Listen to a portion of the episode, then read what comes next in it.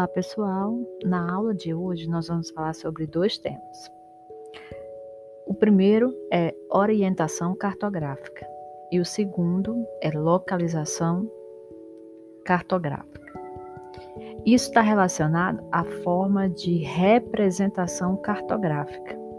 Ela vem evoluindo há milhares de anos até apresentar-se da forma como a conhecemos nos dias de hoje como seu produto mais significativo, temos os tão conhecidos mapas. Então, essa representação cartográfica é você escolher uma determinada questão que esteja na superfície terrestre, uma determinada coisa, e você representar cartograficamente. Pode ser um planeta, pode ser um satélite, pode ser seu município, pode ser uma cidade, pode ser um conjunto de municípios, o próprio estado ou até todo o território nacional. Então, sempre que a gente for falar de representação cartográfica, nós estamos falando da superfície terrestre. Então, o que, que é a orientação cartográfica? Então, é um dos aspectos mais importantes para a gente utilizar de forma eficaz e satisfatória é, um mapa e o sistema de orientação que está empregado neste mapa. Então, esse verbo orientar, ele está relacionado com a busca do Oriente. É uma palavra de origem latina que significa nascente. Então, assim, quando eu digo nascer do sol, e se eu estiver nessa posição, é, relaciona-se à direção ou o sentido leste, ou seja, ao Oriente.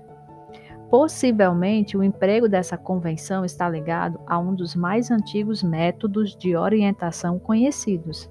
Esse método a gente baseia em estendermos nossa mão direita na direção do nascer do sol, apontando assim para a direção leste ou oriental, e o braço esquerdo esticado, consequentemente, se vai prolongar na direção oposta, oeste ou ocidental, e a nossa frente estará voltada para o norte, na direção setentrional ou boreal.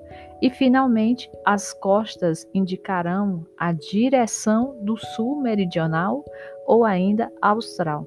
Então, a representação desses pontos cardeais se faz por leste, representados pelas letras E e L, é, oeste, repre representados pelas letras W ou O, norte, representado pela letra N, e sul, representado pela letra S. Tem alguns pontos importantes que você deve tomar cuidado.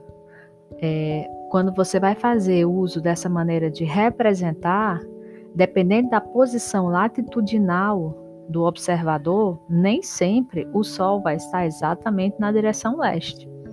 Então, a fim de se ter uma adequada orientação do espaço nele representado, um mapa deve conter, no mínimo, a direção norte. Então, normalmente, por convenção, essa orientação se dá com o norte indicando o sentido superior do mapa e o sul o inferior. E essas indicações, norte para cima, sul para baixo, são simples convenções e podem ser alteradas pelo usuário. Vai depender da forma como você vai estar usando o seu mapa.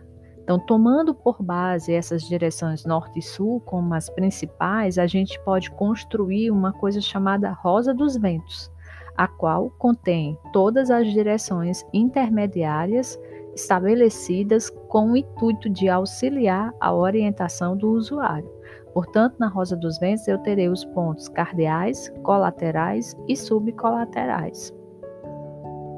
Uma outra forma de fazer fazermos as representações é considerar também o sistema de coordenada geográfica.